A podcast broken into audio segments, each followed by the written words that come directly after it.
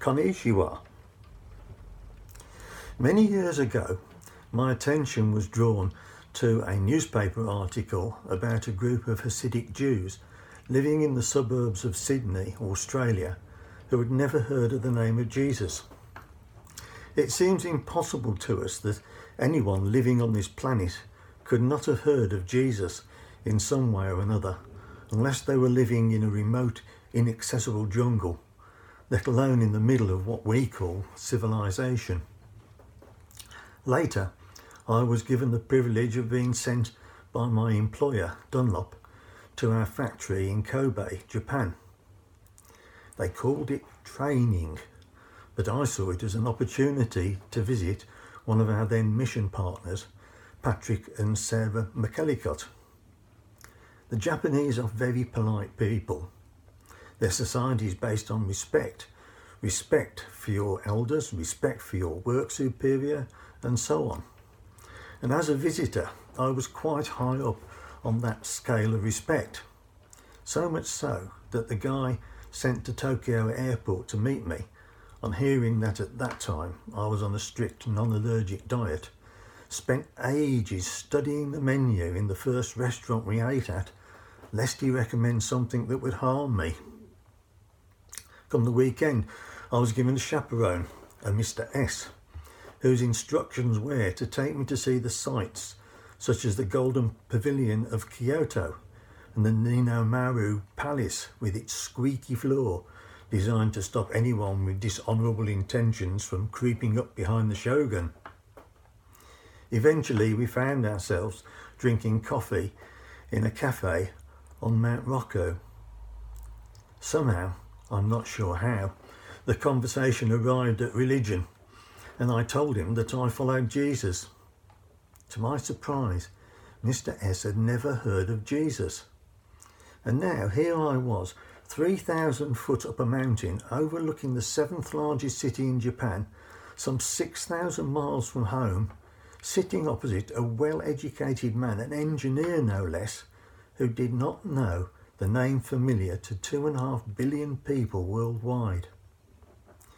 Following Peter's instruction in 1 Peter 3:15 to always be prepared to give an answer to everyone who asks you to give the reason for the hope that you have.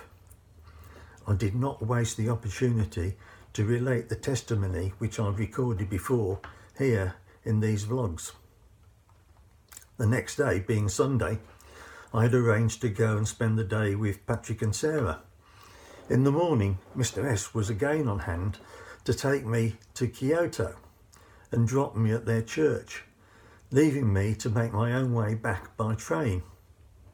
Again, to my surprise, Mr. S didn't just drop me off, but came in with me, and there he heard the gospel spoken in his own language. After my time being trained, I exchanged the customary gifts with my hosts and returned to the UK and never heard from Mr. S again. A year or so later, an earthquake of 6.9 magnitude hit Kobe just before breakfast time. Many people were killed. The cluttered buildings surrounding the Dunlop factory, being residential and small commercial wood built structures, were burnt to the ground by the ensuing fires. A wide, widely shown film clip of a bus hanging off over the edge of a broken motorway bridge also showed the factory, untouched except for the old technical building which had collapsed. But I now I know that no one from the company had been harmed. But had the earthquake occurred an hour later, this building would have been occupied and the third floor where Mr. S and his colleagues, my colleagues, worked, was crushed to mere inches by the weight of the floors above. If not for that chance encounter on Mount Rokko, there would have been one less person prepared to make an informed decision for his future salvation. And who knows who else he would have told? His family? His friends? We may think that we do not live in a land where earthquakes, tsunamis, and cyclones hit with predictable unpredictability. But hang on, what is happening now in our land? Jesus said in Matthew 24 44, You also must be ready because the Son of Man will come at an hour when you do not expect him. Arigato.